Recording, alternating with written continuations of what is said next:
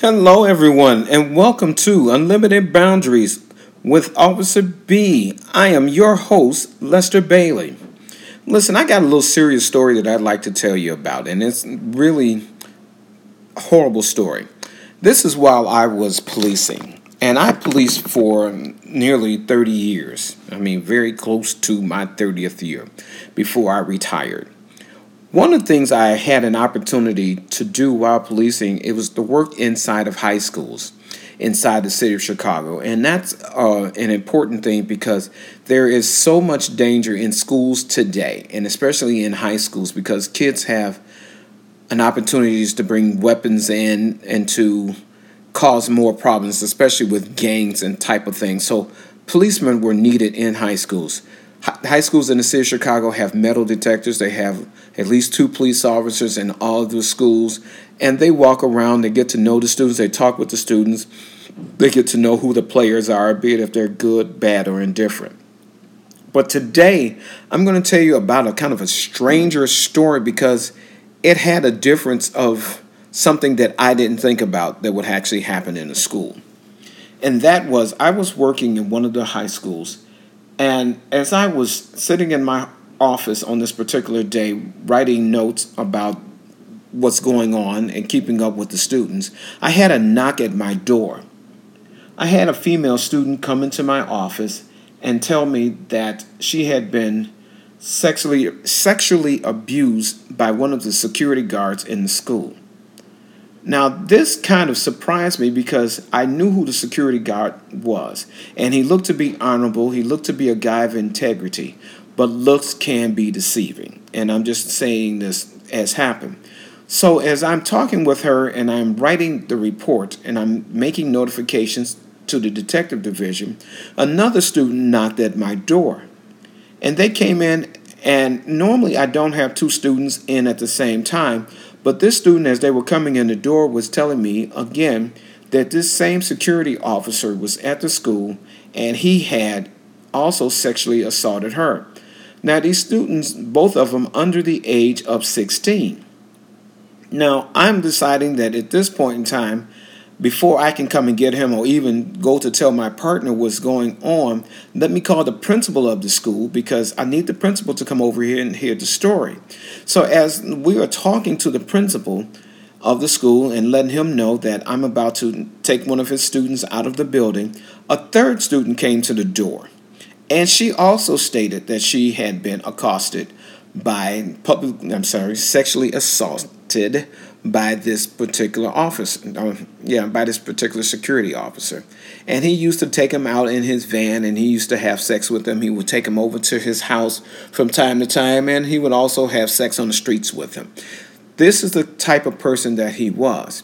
But at the school, he was doing his job, but he was taking advantage of the young ladies in the school. Now, this story sounds like it had gotten to the worst point but one of the girls who came and talked to me stated that she had been pregnant by the guy, that she is currently pregnant. My mouth dropped to the ground because I was so surprised because I don't see this personality out of this guy. Could you imagine if somebody comes to tell you while you were at a school that three different girls were pregnant? I'm sorry, were sexually assaulted and then became pregnant. That to me kind of knocked me for a real loop. I've seen a lot of things on the police department, and I learned through my years of being on the police department not to ever say I have seen it all, because that, even in later stories I'll tell you about, has never been all. So, as we're finally getting all of this thing together, and the detectives are coming over to the school to get ready to take him out of the building, one of the little girls that was pregnant talk, told me about another young lady in whom he had got her pregnant, and she had been pregnant for almost seven months. So I'm talking to her because I go and get this particular student because I want to see how many people that this guy actually had been involved with. So now I have four little girls, two of which are now pregnant, and I am surprised. But the girl who is seven months pregnant tells me about two other girls that she that he had impregnated. that were also going to the same school. So he has seven little girls now that he had impregnated in the school. And this was so difficult for me to hear. And I became mistrusting of a lot of security. So I had to start doing security backgrounds and talking to students and finding out more about it. Sometimes in this public school system, people get overlooked. This guy was overlooked by the system on several occasions. He, although he had impregnated seven girls in a Chicago public high school. He had moved from New Hampshire and he had a case that they were looking for. He had also moved from New York City that they had a case looking for him. He had moved to the state of Louisiana and they had been looking for him.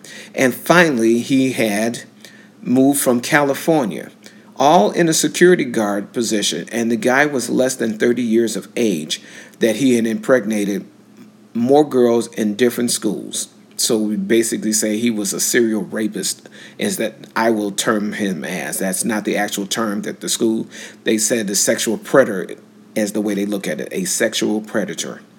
It was really hard for me to see. It was really hard for me to know. But I will let you know that he got 26 years per student in the city of Chicago, and he was taken away to other states to be able to stand trial for them. So it's important that you get to know who you're who are around your kids. I'll tell you about different teachers that I also arrested at a later point in time for different sexual abuses. But it does happen, and don't think that it's the men or it's the women. It is both sexes that do these acts. So understand that this was a random thought, but it had to be said and it had to be noted because you would be surprised at the things that actually go on inside of schools. You all don't know who your children are around, but it's best to always have some type of conversation with them. Talk to them from time to time. See what's going on. Your child knows more about the going ons around the school than you do.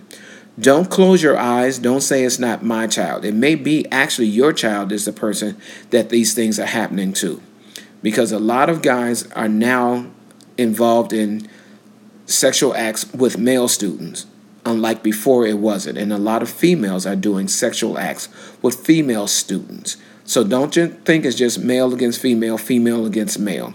It is all sorts. So look around, talk to your kids, and stop saying, no, not mine. No, they don't know anyone like that. Have a real conversation with them. Don't be mad. Don't be trying to integrate, you know, do this integration of your child. Talk to them find out all the going ons because children just as you were in high school you remember you knew all which was going along. I remember even some of the incidents that happened while i was in high school and i'll tell you about that one at a later point in time too. So thank you for coming along with me on my random thoughts and until the next time stay brilliant be helpful listen to your children and have a fantastic fantastic day get smarter, become wiser. And I hope to hear you come back to Unlimited Boundaries, Officer B. I am your host again, Lester Bailey. Please leave me your comment. Please share this with someone. It's important that we share this information that we're getting. Don't close your mouth to something. Share. Until the next time, thank you. You are always wonderful. Bye bye for now.